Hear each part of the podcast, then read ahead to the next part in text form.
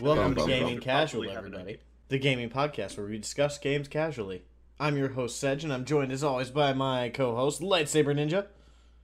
AKA King Kegel. And Control Freak. What up? And we're going to talk about games and stuff, even though fuck all has happened this week. I mean, things happen, just nothing major. At least nothing I cared about. I mean, we had one big bombshell get dropped on us. Reggie's leaving, the CEO of Nintendo America. Reggie feeds me. Yep. So he's leaving. But he is getting replaced by Bowser. Yes, so Nintendo has finally handed over the Mushroom Kingdom to Bowser. Officially. Officially. Wait, are they calling us mushrooms? I don't know. I forget where I saw that. The bricks are people. Oh, God. It's worse than Soylent Green. Yeah. We're building the... wait, we're all turning into mushrooms, and then they're just going to turn us into bricks to build their kingdom. I mean, they have so many fucking castles, they need more people to be more bricks. Well, they also have to have floating bricks for you to punch apart. That too. Yeah, in the original game manual, it explains that those are people. Mm-hmm. It's so a very just their guts. It's a very dark world. Where Mario is an animal abuser. That's why they were trying to copy Blade Runner for the Mario film. Oh God! Did you just bring up the Super Mario Brothers movie? Why would you do that? Because I'd like to have seen the original idea for it. Like the director's vision without getting his hands tied. I'd like to know how much coke went into it. I mean, did you see? Oh, never mind. Forget it. Move on. I lost it. All right.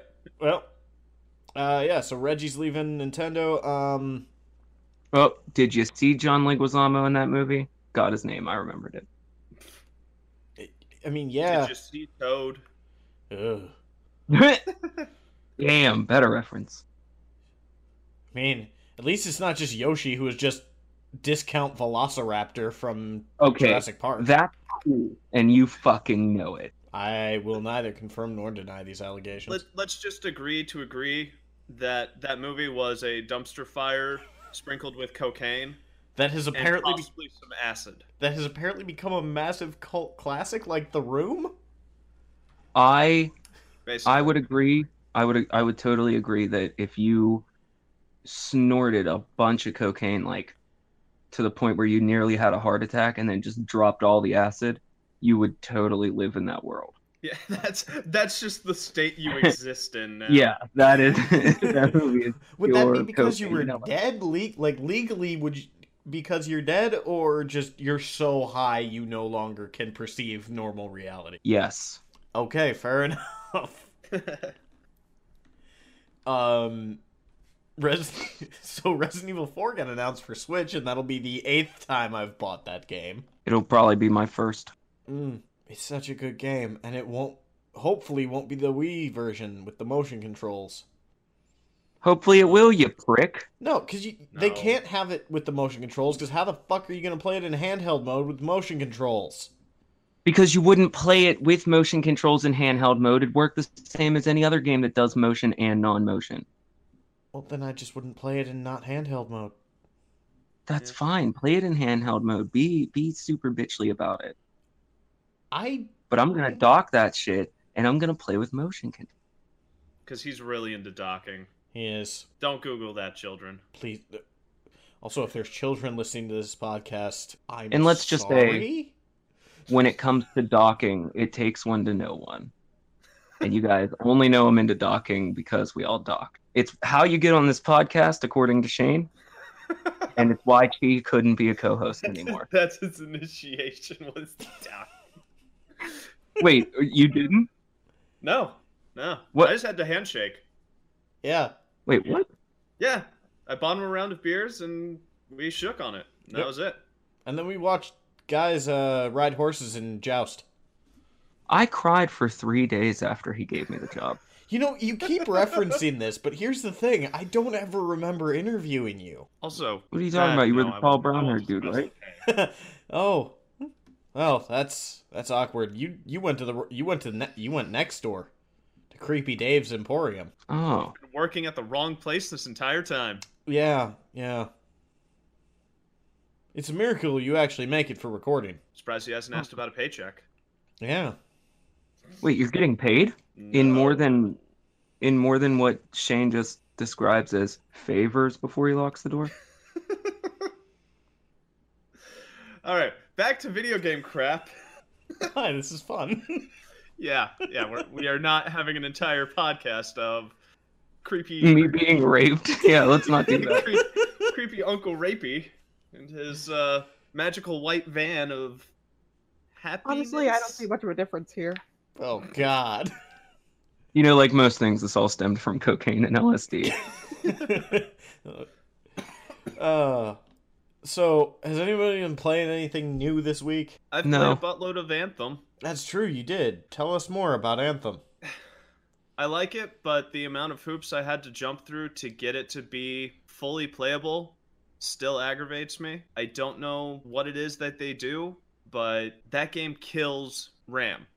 Like, it is constantly running at 100% processing power. Like, 100% constantly, no matter what.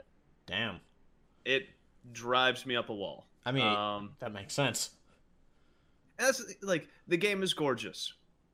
When it plays well, it plays really well. And I do enjoy playing it. Like, the gunplay feels fun. The abilities are enjoyable and explosive and colorful. Like, there's plenty to have fun with. Now, do I hope that they expand the world fairly soon? Yes. Do I hope they fix their stupid servers and how the game runs? Definitely. Go ahead. What was that? Nope, go ahead. Oh, God. Finish up. The only thing that I could say that actually has kind of miffed me is what they've done to the loot system. So, do you guys remember the issue with Destiny where people found the Cave of Loot? Yeah, I remember that. Now, Destiny's loot system has always been kind of finicky. Getting your legendaries in Destiny 1 was a pain in the ass because it was hard to do. Yeah. Destiny 2 had the exact opposite, where you were handed legendaries out the wazoo, and they just became meaningless.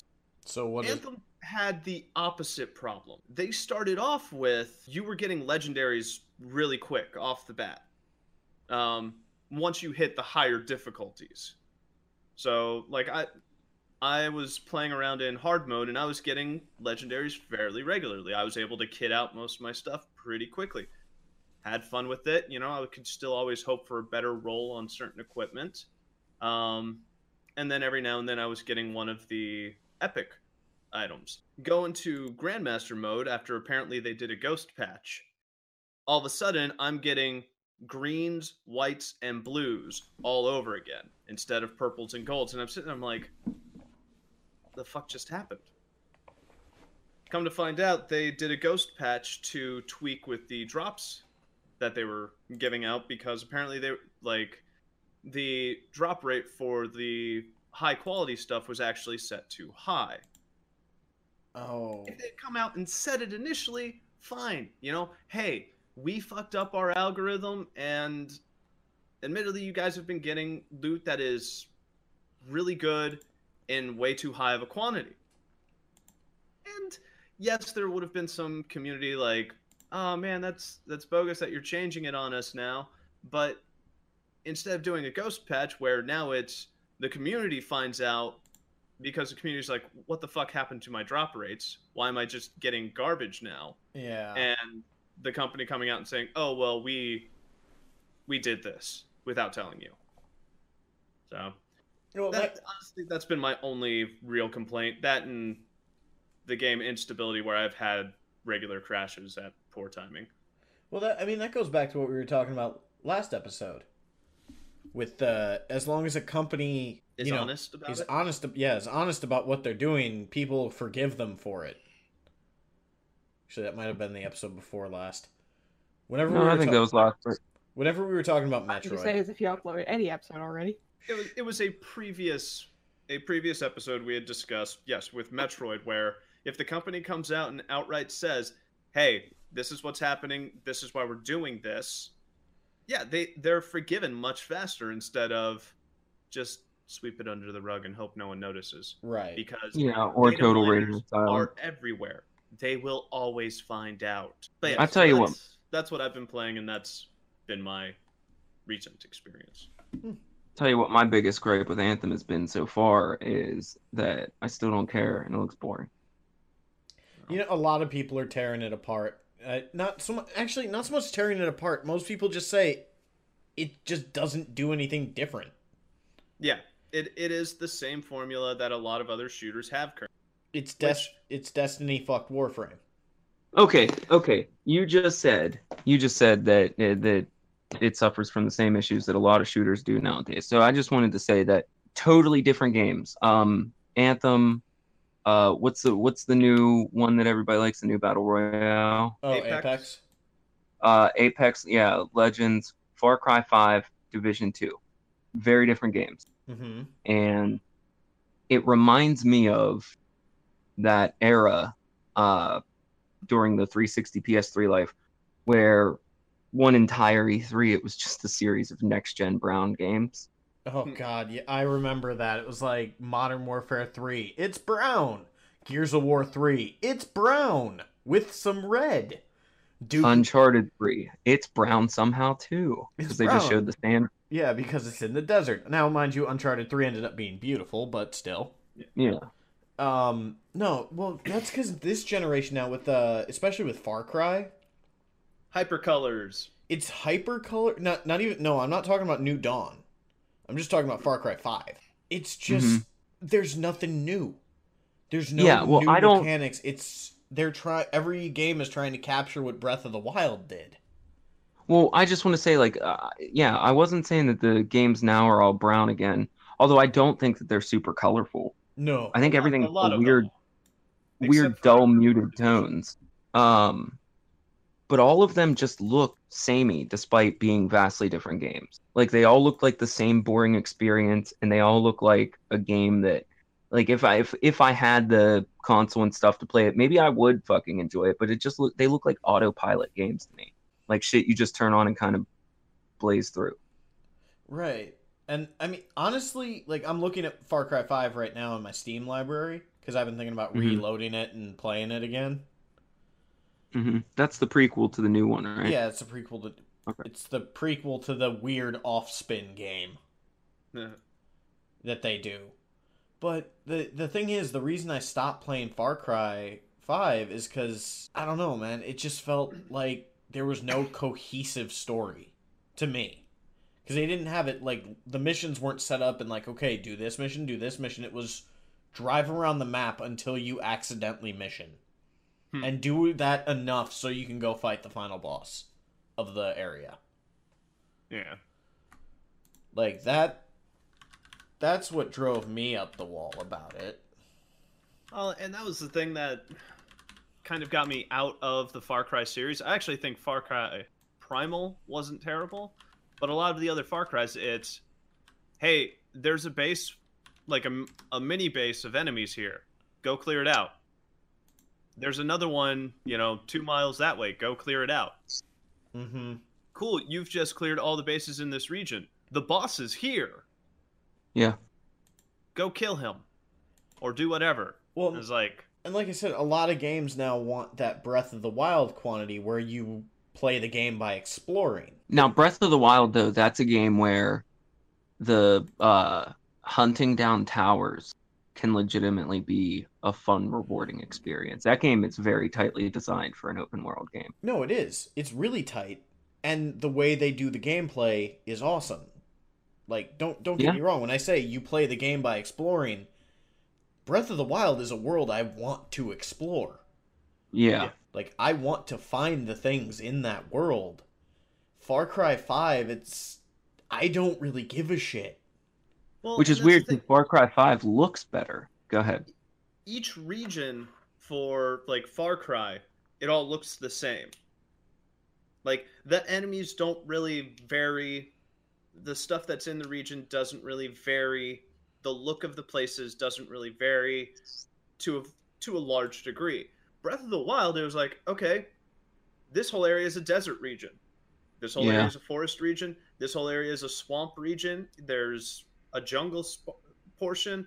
Different stuff becomes accessible at different times because of stuff you found during your adventure. Or if you really, really, really want to push yourself, you might be able to explore it just by yourself without getting that bonus gear. Right. Mm-hmm. And there are a lot of things in that game where if you don't have that bonus gear, you're going to have a rough time. Like, any time you run into a fucking storm. Yeah. Nah, dog, I got 100 apples. But other games nowadays, like, you are correct. They try to capture that open world majesty, honestly, is the best way to put it. And the problem is, that feeling of wonder. They say, you have this full, you have the open world that you can now explore, but it's not that big, or it's not that varied, and you can, yes, you can explore every corner of it because you don't need special equipment to explore it, so there's no real reward for going there. It's just, you've been there. Right. Mm-hmm. Yeah. Well, good. Said you had something to say. Well, I was just going to say that it's actually, we can look at Far Cry again, you know, just to not keep harping back on, or coming back to Zelda, but let's look at Far Cry and Metal Gear Solid 5. Okay. Metal Gear Solid 5, right? You finish your opening mission, and then Ocelot takes you to Afghanistan and says, all right, boss, this is what you have to do. Go do it. And you can explore that world and get stuff.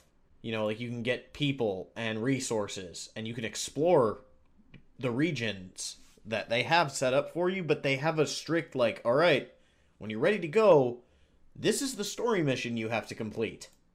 Yeah. Which... that one in particular, that opening, first off, you play through the entire scripted hospital sequence. Right. First time you play through it, like most Metal Gear games, first time you play through it, it's amazing. Second time you play through it, you realize you don't have a lot of control, and it's kind of boring. And then whenever you first get to Afghanistan, like, yeah, that's what they're setting up. And the first time you play it, you feel it. But the second time you play it, when you know everything, it's like, dude, I already pulled out my binoculars. Shut the fuck up and let me go. Yeah, I suppose that is the difference. I feel like, I guess if I went back, because I still haven't beaten Breath of the Wild. Well, Breath of the Wild does a good job of keeping you on a tutorial island first. It's right. Same concept. But you're still free to go explore. Also, Zelda manages to capture that feeling you have in your imagination as a kid in the woods, like right behind your house. That's actually a really good way to describe it. It's exactly what you imagine. It's smaller than... you feel it is, but you still have a shit ton of fun. Yeah, and exploring Zelda is genuinely an experience because you can find the furthest possible tower, mark it, go for it, and discover something totally new before you even get there. And if you do reach it, you realize that it's, like, so far away. There's so much stuff in between. Somehow... climbing a tower to open your map. One of the things that sucks the most about Ubisoft open world games is legitimately fun to do in Breath of the Wild. Right, because I think it goes back to the world that Breath of the Wild created. Like, this world that you want to explore and you want to play in. Like, I'll be fucking honest, man. I don't want to explore half the worlds Ubisoft puts out anymore because they all look like the same fucking thing. What's hilarious is in promoting it, Nintendo literally said, like, all the worst things for promoting Breath of the Wild before it came out, whereas on the flip side, Metal Gear Solid 5 seemed to say everything perfectly right. And yet, I despise Phantom Pain's open world. And it's the same concept as Zelda. It's a bunch of varied environments that you can't see all at once. And it's built up like it would be fun to explore, maybe, but it's not in practice. It's boring, it's flat. I like hitting the bases, but that's about it. Yeah. I mean, what are our thoughts on, I know my thoughts on it, but I'm curious as to your guys' thoughts on Obsidian's new game. Because we're talking about open world games, so. Their new open world RPG. Outer World? Yeah, that one. What are our thoughts on Outer Worlds? I mean... your thoughts specifically, I guess. Both of you. We'll control you. Yeah, control you go first. Admittedly, I haven't seen much about it. It's intriguing to see, I'm wondering if they're going to be trying to throw too much together. I wonder if they're going to have the time to complete it. Yeah, that's it. Who's supposed to. Private Division is the publisher. I don't know if that's actually just Steam not having a name for the publisher and it's a private division of some company, or if the company... Yeah. Nope, it's actually the name of a company. Oh, they're the dudes who produced Kerbal Space Program. What? That's weird. Interesting resume. Which actually would make me think if they provide assets, you're actually going to have a really good physics system. Yeah. I'm just... Yeah, okay. That... Yeah, Private Division. Produce Kerbal Space Program. Okay. Remind me later about sharing assets. But I'm fucking pumped for it, man. Obsidian making another Fallout style game. Yeah, I'm always down for that. Yeah, and I mean, you know, it's gonna be a story driven open world, so it's gonna be, you know, if you go to this place too early, you're gonna die. You know the dude, the main dude from Obsidian, the one that came over from Black Isle Studios, the dude. Is helping on that zombie parkour too. Yeah, what was that game from the dudes that did Dead Island? Dying Light? Yeah. Shit. I haven't thought about Dying Light since it came out, actually. I'm pumped for that second one. The first one. First one was a lot of fun. I enjoyed it too. I don't know why I never played it more. Well, it had flaws. Once you beat it, there was not really much of a reason to keep playing. And now they have a battle royale game. Yeah, I did see that. I watched like one clip of it, and it's not terribly, or it's not too terribly done, and I can see its charm, but I wouldn't get into it. No. Plus, I'm actively trying to avoid getting into different battle royales, like, not only because I got the bum hand, so I can't really get into anything right now, but I don't want to get into too many of these battle royales, because you start getting into too many, and it'll bore you of them. Yeah. Now, Apex, I still think it's fun, because Apex, though being fairly generic for a battle royale game, I like the world, I like the guns, I like the movement system. I like the fact that it's quick. Apex is pretty boom, boom, boom, and you're done. I don't think we had a match go over 20 minutes. Nah. And those even were when we were in the last four. Yeah. But, like, PUBG, those games can last 40 minutes. Fortnite's also another quick one, but as I've said, I dislike the building of Fortnite. Yeah. Because I suck at it. It's just not, like, I'm not a fan of it either. It's not even that I'm probably bad, but at the same time, it's just like, as you've mentioned before, oh, hey, look at that guy. He literally just created a 10-story tower in like 5 seconds. What the shit? Yep. It's like, I'm just going to shoot myself in the head and save him the bullet. But no, for Outer Worlds, one thing I'm curious about is it all on one planet? Don't know. No. It's called Outer Worlds, plural. So yeah, do I get the opportunity? Okay. Now the next question is it going to be like a Mass Effect setup where you go to the region, you have one small region you get to explore, do your story missions, and then leave? Or is it going to be like a open setting where it's like, hey, yeah, this is a established frontier town. Here's another frontier town. There's a primary, like, city on one of the worlds that's more developed than the rest, and you're kind of bouncing between those. And each planet will obviously have their couple of towns. And yeah, maybe you just go into it. Maybe you just kind of like enter an area and go into it the way you go into the DLC for New Vegas. Could be. Now, is it going to have ship combat, do you think? Like, are you going to be able to fly your spaceship? Or is dude, this is gonna be a first-person shooter RPG. Yeah, I guarantee it. I don't think they'll do anything crazy like that. Yeah, I'm not seeing any like spacecraft type of thing. Well, there's one in that picture that's literally in our Discord right now. Well, no, there's shit like that flying around, but I think that's more like flavor. Could be. I mean, we don't know much about the game, so yeah. Now, gameplay looks good though. I know what game will have spaceships, and I'm very skeptical on, is what's that? Beyond Good and Evil 2. We don't understand what Beyond Good and Evil was. Beyond Good and Evil 2. What was our IP about again? Beyond Good and Evil 2. Look at everything this engine can do. Yeah. Beyond Good and Evil 2. Hey, look, that character you like. What's that? Cell shading? Nah, we got out of that shit ages ago. Beyond Good and Evil 2. Joseph Gordon-Levitt wants you to donate art to this game. Beyond Good and Evil 2. We don't want to do work. I don't know. Every time they show something new for Beyond Good and Evil 2, I just kind of go, you're making me want it less. See, every time I see something on it, I go, that sounds amazing. You're never going to achieve it. That's fair. Wait, so are they having Peter Molyneux syndrome? I was going to say they're having Hello Games syndrome. I'm thinking that they've come down with a case of Fable. Yeah. Look at what our engine can do. Look at what you'll be able to do in the game. Oh no. They've got the Mala flu. Oh, I love it. You know, I didn't even think about that when Fable 3 came out. I just thought, I was like, oh good, it's a Fable game and there's guns and pirate hats. You know what this the dude that came out of retirement to come back to Ubisoft to make Beyond Good and Evil 2. You know what separates him from Peter Molyneux, at least? He has shown off every fantastical feature that is unnecessary, does not add to the gameplay or story, and is part of the reason this game will remain vaporware forever.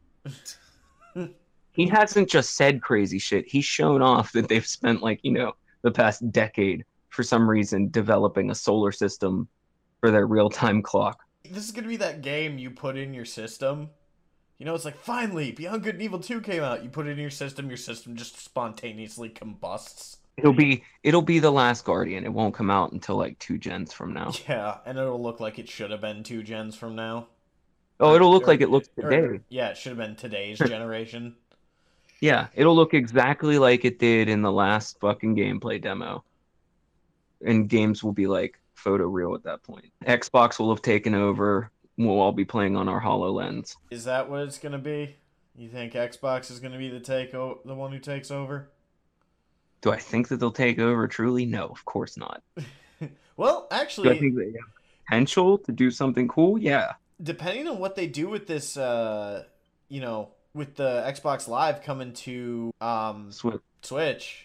The Xbox Everywhere Initiative? Yeah, depending on what they do with that, I don't know, man. They might actually take over. I hate the fact that we all know there's a streaming future for games, but the Xbox Everywhere Initiative is one of those, how every once in a while a company lays out a roadmap that you go, yeah, and it probably doesn't work out for them because it's too consumer-friendly. Right. EA's roadmap of innovation before they switched to games as service. Yeah. The Xbox Everywhere Initiative, that's something I fully support Microsoft on. Do it, please. I mean, if it means I can play Halo on my Switch, I'm on board. Fuck yeah. I mean, honestly, it's oh, cool. I will buy through the Xbox store on whatever console I want most. That means that whenever you choose a console, you can literally just base it off of hardware. Whatever you like most. Yeah. Well, that's the thing. It's at this point, if that becomes a thing, if Sony gets a streaming service and they give it to Microsoft and Switch, and Switch gets a streaming service, they give it to Microsoft and Sony, basically at that point, it's choosing, okay, do I like the controller better? Do I the Switch has its portability, and now you no longer have that issue of kids on Christmas getting the system their friends don't have. Yep. Well, then why the fuck am I paying for Xbox Live? Basically. That's me talking to a kid. Go ahead. No. I completely understand that. It's why the fuck am I paying for Xbox Live if all your friends are playing on PlayStation? You don't even use the damn thing. Mm-hmm. Now, I don't think Sony will play ball anytime soon, if at all. Sony will literally... They won't play ball until they start to hurt. You want my conspiracy opinion here? I don't know. Do I? Microsoft and Nintendo getting cozy the way they have been. Uh-huh.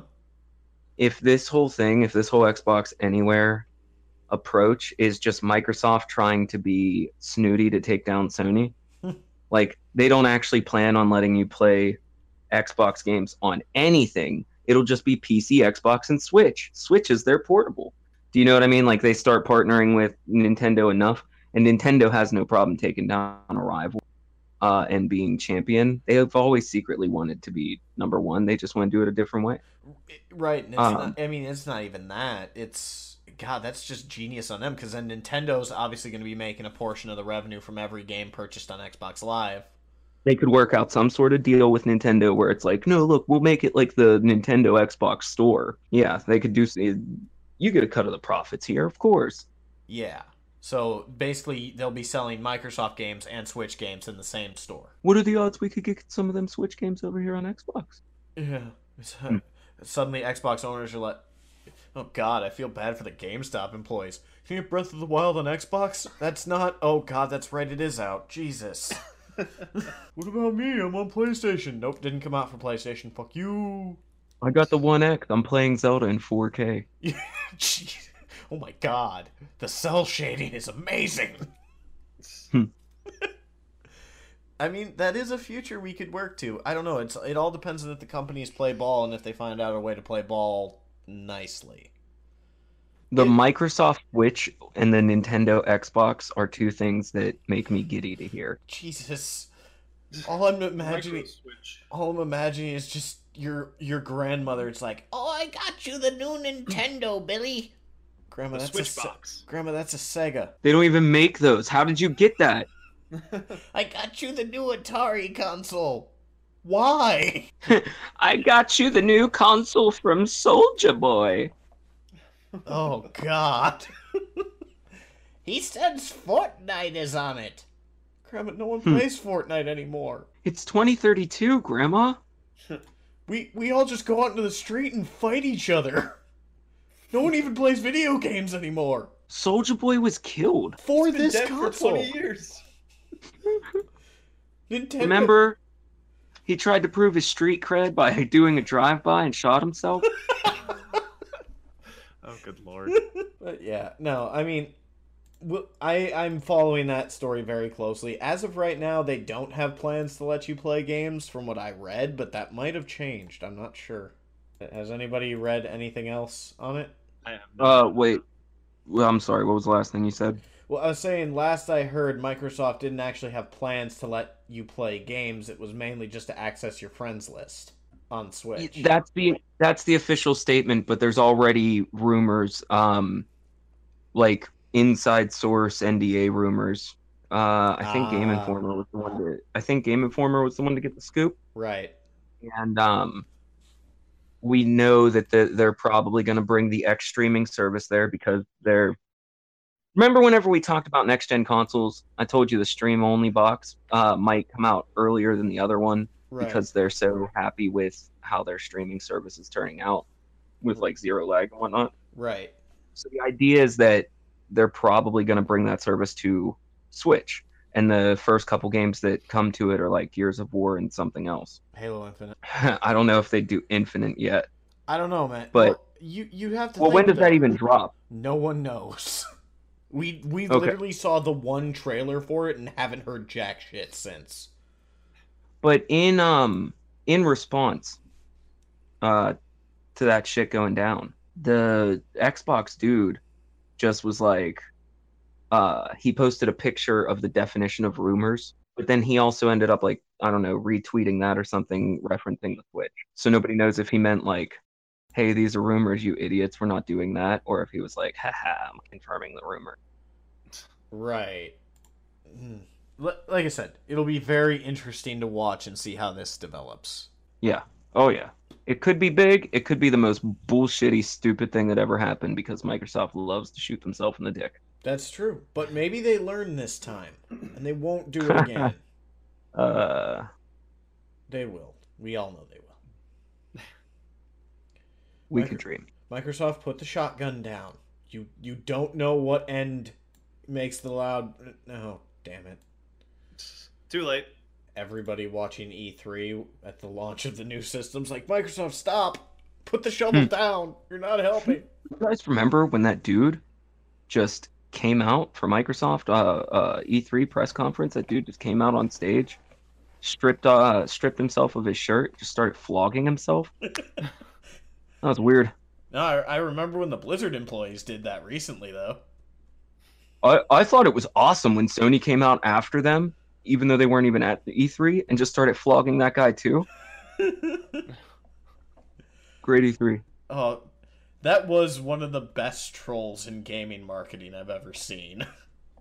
This is how you trade games on PS4. Yeah, but they did it. They did something similar back when for Sega or some shit with the first PlayStation. I'm sure they did. Well, everybody was speculating about price. The Saturn came out; it was super expensive. Also, only released in certain retailers. Yeah, excluding Walmart, or maybe that was the N64. The N64 was like $3.99, and whenever it was Sony's turn, which that would have been CES, that wouldn't have even been E3. They just walked on stage, came up to the mic, and were like $2.99, and walked away, and to like thunderous applause. And that was the generation. I mean, Sony fucking killed that generation. And then killed the next generation, and then lost the 360 generation. Sony did good. Sony did good out the gate. Then they crushed the next generation. And actually, at the very end of the last gen's life, PS3 came out on top at the very end. Well, yeah. I know it came out on top at the end, but that's because Xbox was already starting to shoot itself in the ass. See, I think that this gen, Microsoft really stumbled at the beginning, but I really think that they're going to end up evening out towards the end. But I don't know. They got off to such a poor start. Yeah, like it seems to have affected everything. We're 5 years into this generation, and all anybody ever talks about is the Kinect and always online, which has never been a thing since it released. Right. Well, that's because all the games they've released that are exclusive are, for the most part, fairly mediocre, if not garbage. Well, even then, their exclusives have just been a handful of their top. They're not like really doing it with exclusives, even though there are some that slip through the cracks, like Sunset Overdrive. Well, yeah, I mean, let's look at the exclusives everybody remembers. Sea of Thieves, mediocre. Gears of War 4, it's another Gears game. Halo. See, I feel like, when I think exclusives for Xbox this generation, there's Dead Rising, Forza, Gears, and Halo. But Dead Rising wasn't even exclusive. It was at the beginning. It was for a long time. Yeah, that's fair. Dead Rising 3 was. But then, like, Dead Rising 3 and Dead Rising 4 eventually moved to every other console. Yeah, and, you know, 2 wasn't an exclusive either, but... Nope. And 1 isn't anymore either. 3 was. Yeah. Yeah, it all eventually changed, but I still think of Dead Rising coming to Xbox. That's it. Now, do we think that this next generation is going to be... I know we're speculating a lot about the next generation of consoles here. Do we think the next generation is going to be where we see the death of exclusive games? Or at least the start of the death of exclusive games? Okay, if you're going to say the start of the death of exclusives, which I'm all for... I would say that it all depends on where this Xbox Anywhere initiative ends up. They're going to have a new Xbox Press probably too, eventually, if they're not already in the process of it. God, I hope so. I mean, well, no, because I like this roadmap. Yeah. All right, it's not the same guy anymore. Never mind. Yeah, no, it's not the guy who first shot them in the dick. But, I mean, that's the whole thing, like, I think companies are finally starting to realize that having exclusive games... Go ahead. I was going to say something dumb. Oh. Like, companies are starting to realize that having exclusive games is not the way to sell games. No, Sony doesn't know that. For them, it's still a system seller. True. I guess I can't say that because technically on PC, we have exclusivity between the different launchers. There's like 5 now.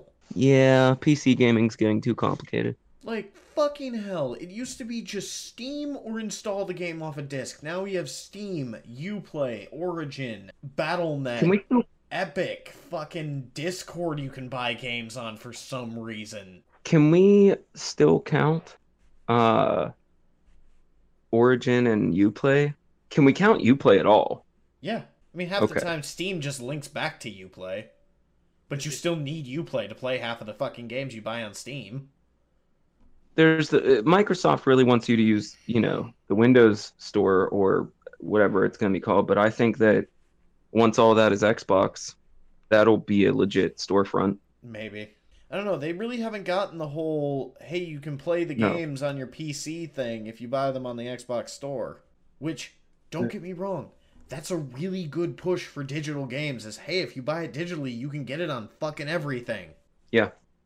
Now, in this streaming future, you just buy it on Xbox Live. Right, and then you get it on PC. And you get it on PS4. Switch and Switch. Phone. And... yeah, that's the you other don't thing. Get it on PS4. Oh, yeah.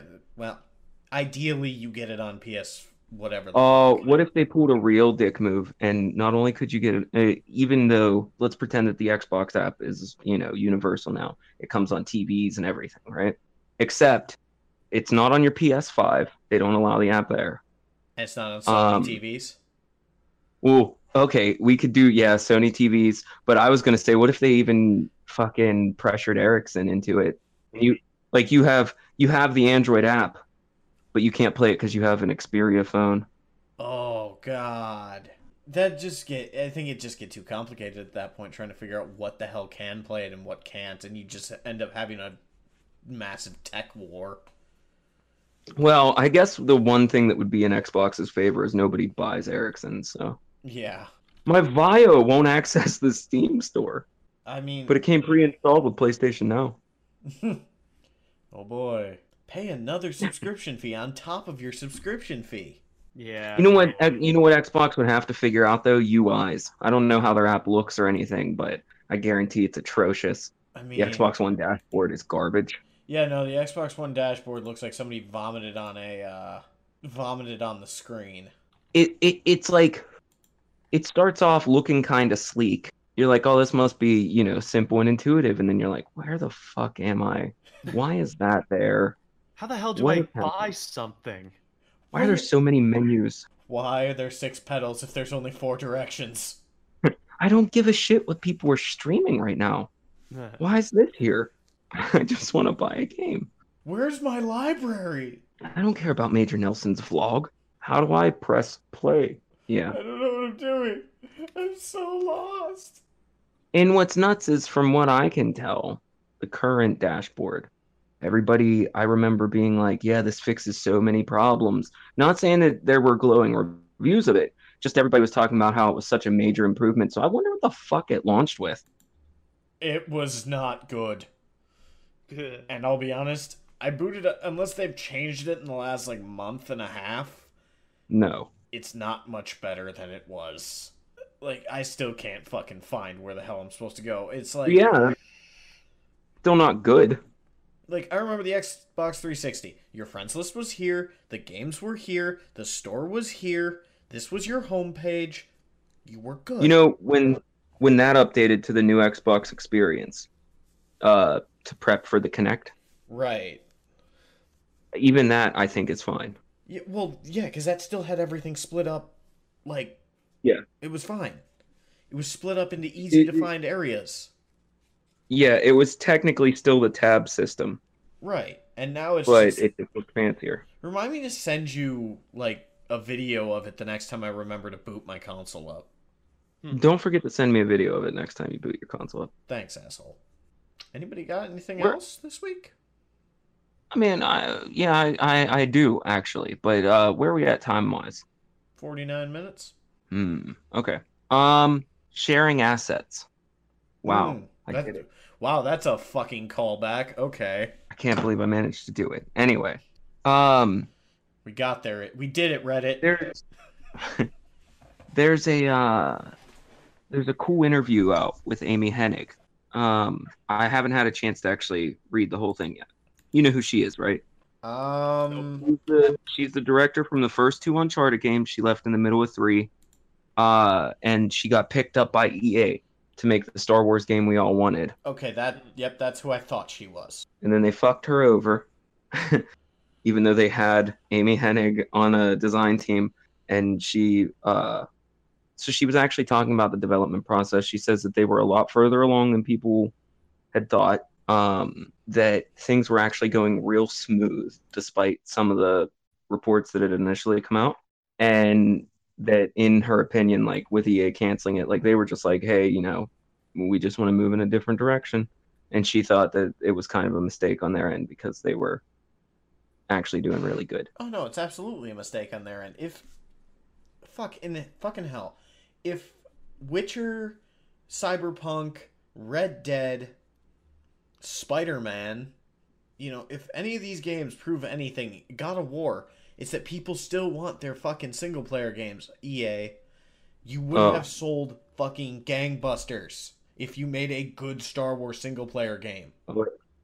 You had Amy Hennig. You had Amy Hennig. You had the Star Wars license. Like, you had a perfect combination. All anybody's complained about is, man, I wish I could see another side of Star Wars. Here's a game where you get to play as Han Solo. People want this more than they ever wanted a Han Solo film. Right. Or this is what they want. No Skywalkers, no Jedi, Star Wars universe. What was the one that got canceled before this one got announced? It was Star Wars 2121, I think.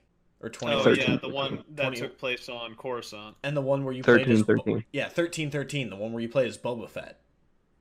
Yep. The sequel to Bounty Hunter, which... I don't know if you guys have ever played Bounty Hunter. It's a great fucking game.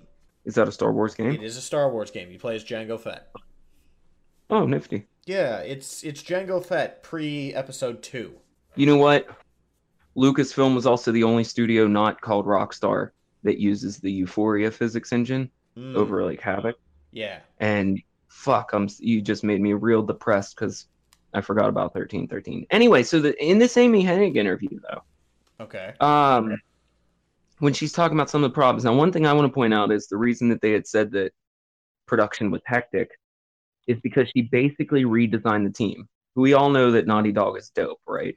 Yeah. Are we in agreement on that? Okay. I don't see why we wouldn't be unless... Control, do you hate Naughty Dog? Why would I? I don't know. I was just checking. I want to make sure that we all agree.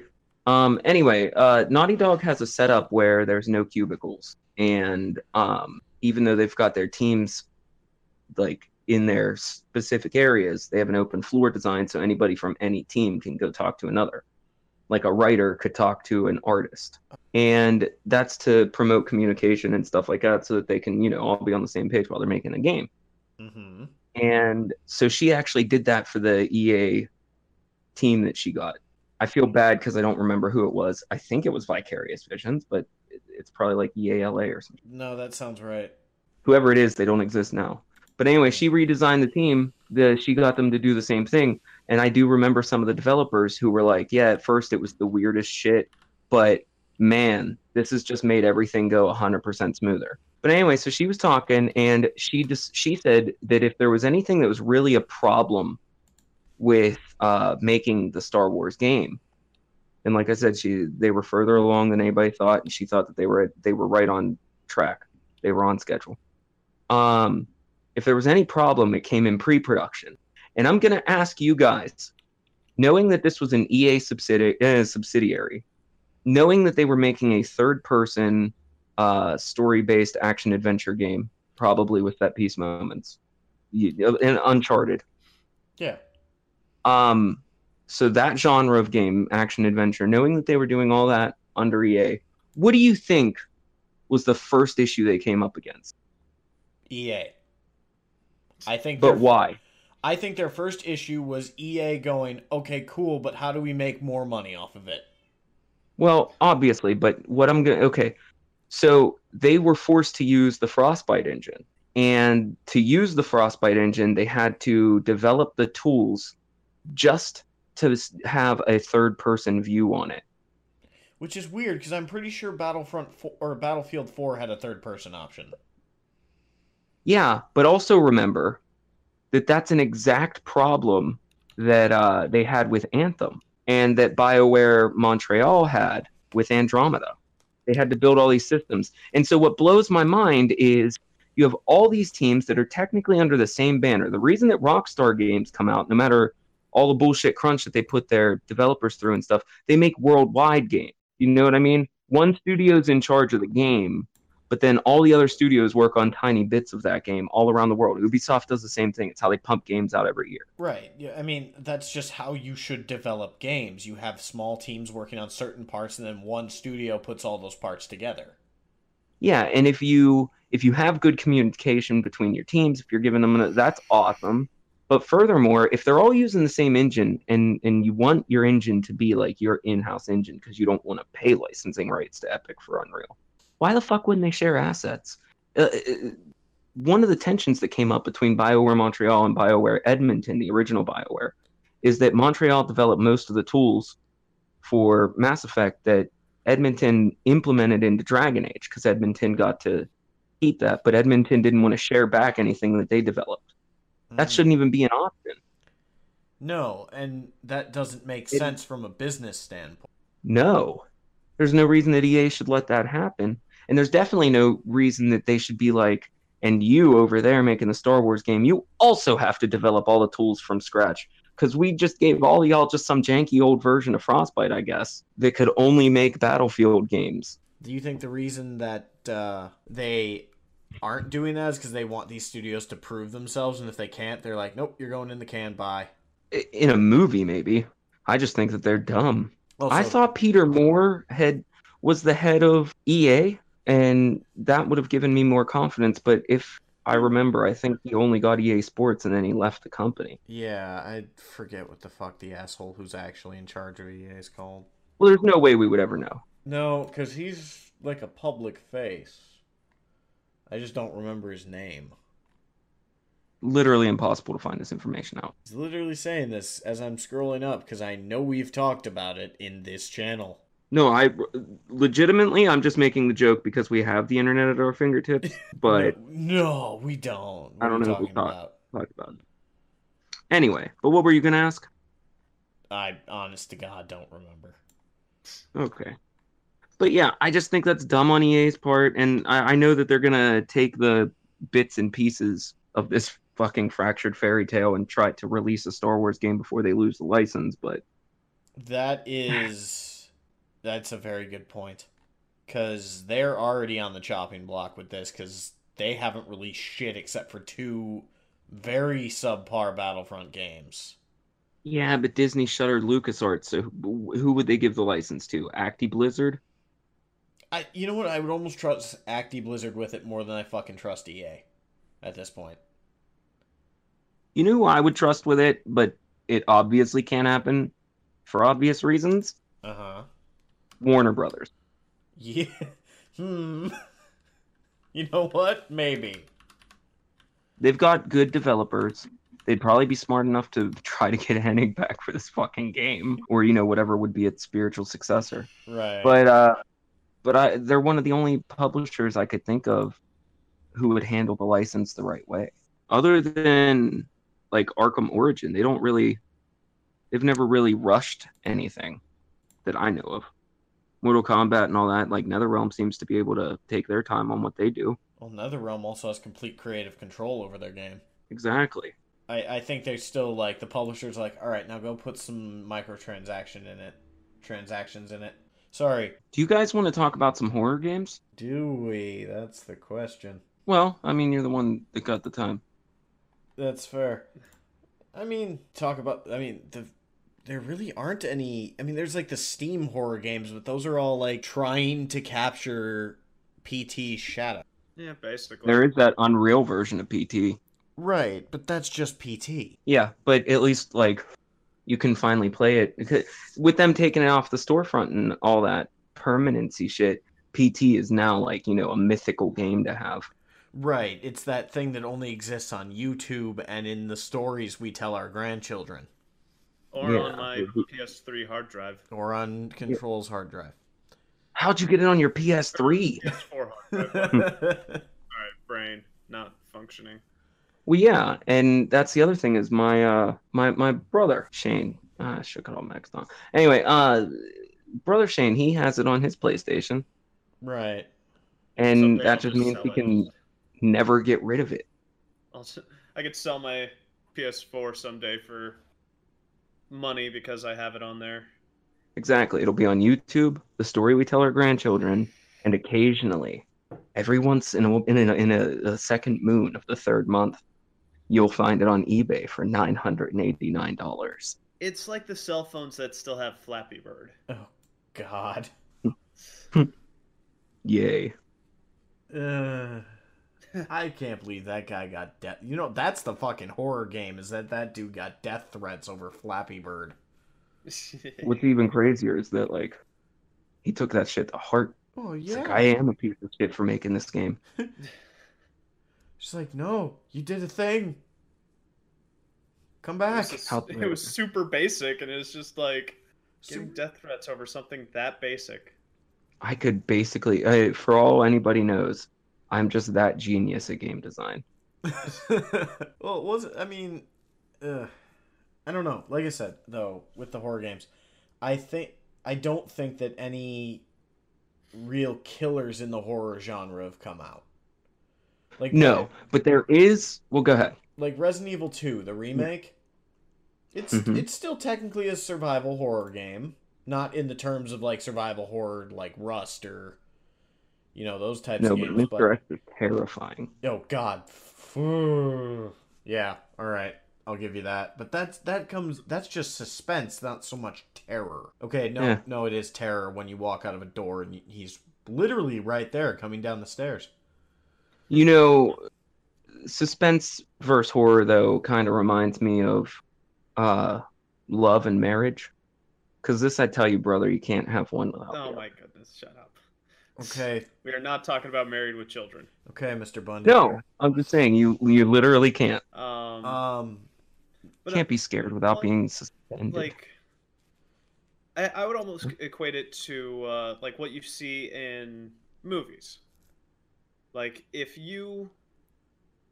Like, there are horror films, there are suspense films, and then there are gore fests. Well, there's slasher films, horror films, and then the thrillers.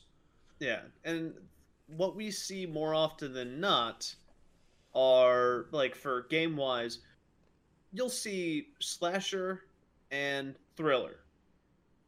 Mm-hmm. Like, I would probably put Resident Evil 2 on the thriller side, because... You're fighting back against this. It's not near insurmountable odds. But it keeps you on enough of your toes through the entire game to never really get a moment of breath. Especially if you play poorly. Yeah. Hi. Well, because that's the thing. I watched two different people playing it, and one guy emptied ammunition like no other. Like, he, you know, was missing shots all over the place. And I watched the next guy, and it's, you know, he's perfectly placing his shots. And by the end of the game, he had so much resources in the storage unit. He spent about, I'd say maybe a good 5+ minutes just crafting bullets because he was bored. So he killed the last boss with a pistol. Well done. I feel like you watched me and my brother play RE2.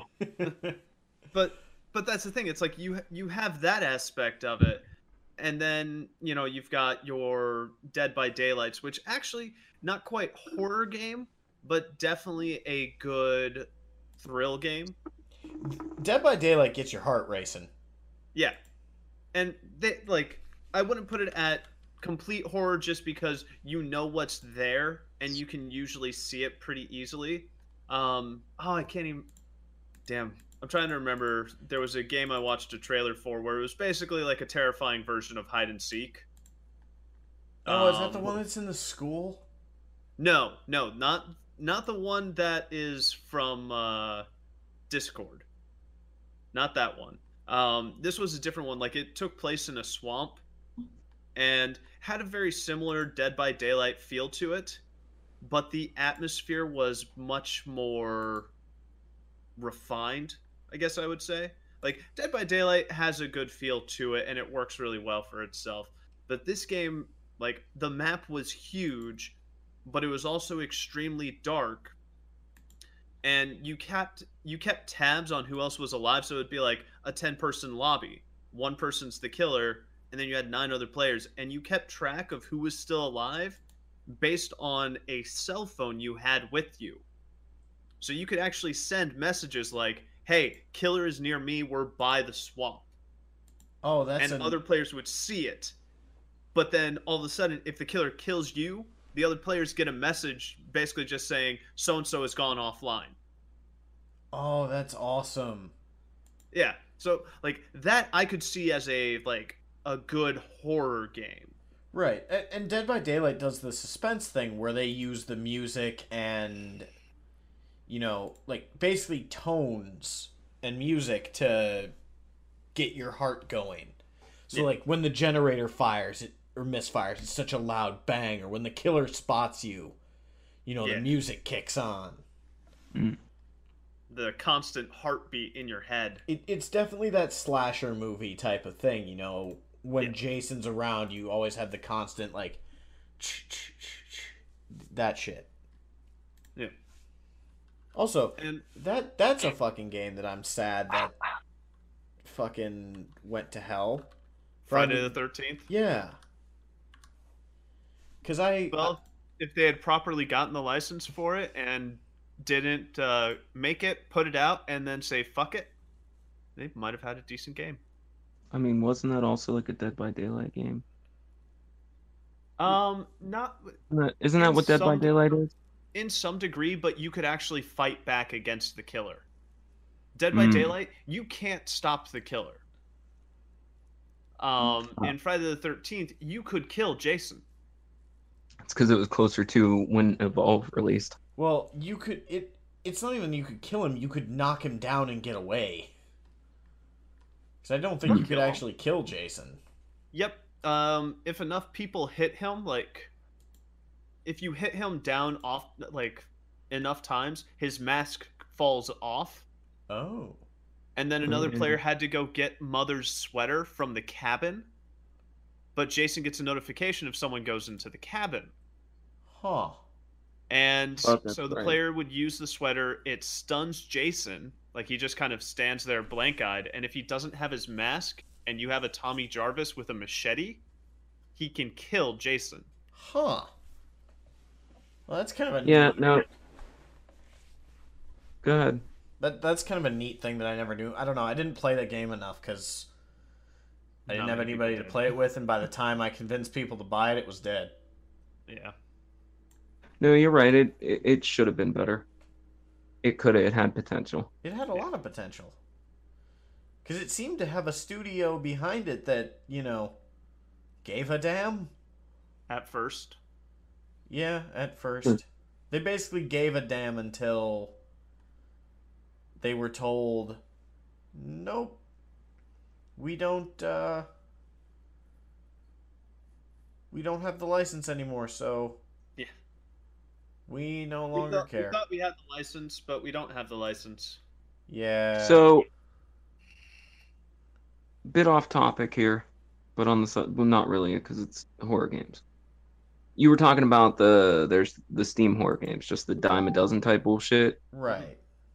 Which the Play Store is also like that. But one of those Steam Store games, like, really got me thinking about a horror, like, what would be a really good horror game. And that's the game Beware. That's that game where it's first person, you're driving in your car. Oh, yeah. Yeah. So, Control, are you familiar with this? Not 100%. Well, you're driving in your car, and after a set period of time, a car comes up behind you trying to, like, run you off the road. Yeah. Huh. It captures that feeling of driving home late at night, and that car has now made 2 of the same turns you've made. It's completely that irrational fear of, oh god, this person's following me, so, you know, you make a quick turn into a subdivision somewhere to throw them off. Yeah, but the game gets crazy because you can fuck up your car, you can ruin the engine, you can get to, like, because they can run you off the road and damage you and shit. You try to run, these dudes in masks come chasing after you and beat you down to death. Good Lord. That's the entire thing. Like, the way you lose that game is getting beat to death by these dudes in crazy masks and black get-ups. carrying like nightsticks. But anyway, my idea, because if you remember the last time we discussed horror games, Sedge, I had the idea of being a kid in the house. I do not remember, so... It's fine. I'm not going to recap it. Anyway. Oh, okay, well... But no, because for this, for Beware, what I was thinking of is a game where you just do a normal, like you have a normal desk job at a cubicle, at an office, right? Uh-huh. You have a whole, it's basically an open world game, but you have a set of objectives that you got to do. Like you got to go to work and shit like that. You have to sleep after a while and you just live your normal life, going to work, coming home. And at a random point, slowly introduce a stalker. So like, you know, one night it's being followed home and you're like, okay, that was creepy. Then one night they try to knock you off the road, which terrifies the shit out of you. Now that could happen any time that you come home, you never know when. And then it starts to ramp up. Like maybe they leave a message on your lawn, break a window, eventually your dog goes missing or some shit, just some crazy shit. Slowly ramp it up from there. One night when you're in the house, if you stay awake long enough, you can see them like standing in your yard. Ooh. It's like a modified Slender Man. Yeah. Well, it's a real, yeah, but it's a real person. Right. And if you have a totally open, if you can have the game totally open to where like, maybe you have a shotgun somewhere in your house, but you don't know if there are bullets in it. You don't, you know what I mean? Like shit like that. Maybe you have to go buy ammo or something. Maybe there are no bullets. Well, you could also throw that in. Like, I know Until Dawn kind of did something with this, you know, like certain things would change based on decisions you'd made. So like, all right, there's some dude following you home. Let's make sure, you know, did you fill up your car with gas? Yeah, let's make sure you're like, does the car have gas? Did you remember to buy? There's so many tiny systems to make this like what I'm envisioning though, a first-person game. It would take a lot to build that up. But you know we can build. Yeah, we can with procedural generation even we can build fucking entire universes, entire galaxies at least. The reason to think we couldn't conceive of a town.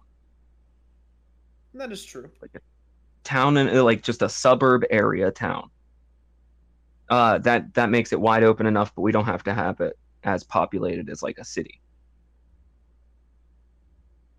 Then you could run some serious, like you could do a real simulation sim on this, a simulation sim, like old school games like Deus Ex and shit, but it's a horror game. Hmm. Yeah, that has a lot of potential to be fun. Imagine if you don't even market it as such. In all pre-release, you pretend that it's like a live your life sim. It's first-person sims. Yeah. Well, you know, there's like farming simulator and all that shit. There's life simulator. Well, no, that's definitely... I mean, that could definitely be how you market it. It's just life sim. You sell it for $5 on Steam, and all of a sudden it's like, it'd be like Doki Doki Literary Club, right? You just think it's a dating sim, and then it just fucks you. What would be good about this is the first time that the car bumps you, before shit gets too crazy with your stalker. First, players would notice the car actually following them, but they wouldn't think anything of it. Like, huh, this is just life simulator. Then when the car first bumps you, it'd be like, wow, this game really thinks about shit. You know what I mean? You would literally grow along with your character of realizing you have a stalker that's dangerous to your health and well-being. Yeah. And the game never tells you what to do. So, I mean, and that's the whole thing. It's if the game never tells you, like, oh, make sure you stock up on bullets, or hey, call. And you have to choose hide, or call 911. And even then, it's like, okay, will 911 even believe you? I mean, technically, they have to respond to all calls. So. Yeah, they have to. But But how soon do you call them? The time that you do end up calling them in that game could be a time where they, because they do have to respond. They will respond if you accidentally call them, just in case. Yep. But yeah, you talk to the cops and you're like, oh, somebody must be following me, but you don't have the right answers, and they just end up thinking like, well, you know, if anything else happens, give us a call, but there's nothing we could do right now. Yep. I mean, that would definitely be intriguing. I would have a blast with it. Yeah. But what would you call it if you didn't, or if, well, if you weren't going to call it Life Simulator? If you wanted to come up with a real name for it. Now, would you be creating this character, or would it be a preset character for you?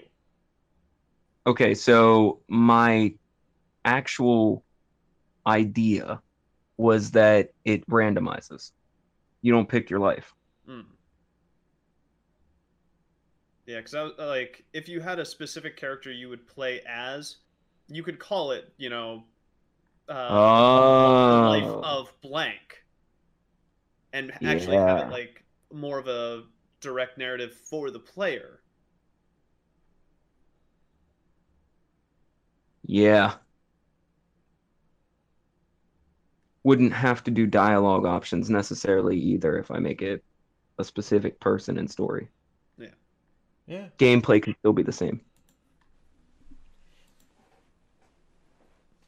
And that's like, you could determine different aspects. So it's like, maybe not like a difficulty setting, but it's just like, oh yeah, do you want to be, you know, an office worker? Do you want to be like a night shift guard? You know, just you determine your like starting off position. Like, what do you do for a living? Like, yeah, you work retail. Okay, your starting setting is a retail shop. Your house where you live reflects a retail employee. Or you could have an apartment. Businessman. Yeah, it's right. Like, no, I'm a super important businessman. You know, I make decisions, and it's like, okay, well. Yeah, you've got a nice, either like you got a penthouse suite, or you've got a bitchin' house, but you live alone. What if though I just give the option so that you always end up at least in one of the suburb houses? I mean, that you could set up not waypoints. But I do like. Go ahead, sorry. A development system. So it's like, yeah, if you get a week through the game, like the choices you make allow you to get a week through the game, you could do a minor time skip. So it's like, all right, you jump ahead a month. Okay. And at this point, you've moved. You know, you got a new place. Or let's say you started having weird events at your current residence. So you decided, like, man, my neighbors are freaking weird in this apartment. I'm gonna move to a house. Okay, so at the beginning, you don't get to pick your character. This is in the version where we're not doing a singular narrative, but just from all the shit that you said, you don't get to pick your character. That's a random thing because you don't pick your life, but then you have to answer a series of questions, kind of like the beginning of Firewatch. You have to answer a series of questions about, like, you know, your job and shit, like you said. And the only thing that we give you at the beginning is that you are preparing to move. And so your tutorial level of how, you know, what the buttons are and shit, which we're going to try to make as simple as possible so everything is interactable. But anyway, the beginning, you're in an apartment. To you, yeah, you go through like a week of your life and you think nothing happens. But on subsequent playthroughs, you notice all the seeds that were set for the stalker. Yeah, and that could be another option. Yeah, I was initially against the character creator as soon as you asked, like, if it was a specific person, but then you drew me right back to it. That's how I roll. That shit was good. I like that idea. Ugh, I want to make this game now. Let's make this, dude. All right, let's do it. But that's a time for another day. I'm going to furiously Google procedural generation. Does anybody have any closing thoughts? EA, stop breaking your games before you put them out. Yeah. Can I please get a good horror game? And... we'll miss you, Reggie. Yeah. All right. His body's ready to move on. Plug your shit, guys. Okay. There. It's plugged in. All right. But as always, twitch.tv/controlfreak. Otherwise, at facebook.com/ZigguruReview, where I talk about my own gaming experiences and topics. And you can find me on YouTube, Sedge Gaming, twitch.tv/LordSedge, and you can find this podcast, if you haven't already, at anchor.fm/gamingcasual. And woo-hoo. Hopefully we'll be on Spotify eventually. And other places, but more to come. Even recently. Hopes and dreams. Hopes and dreams. Later, everybody. Talk to you.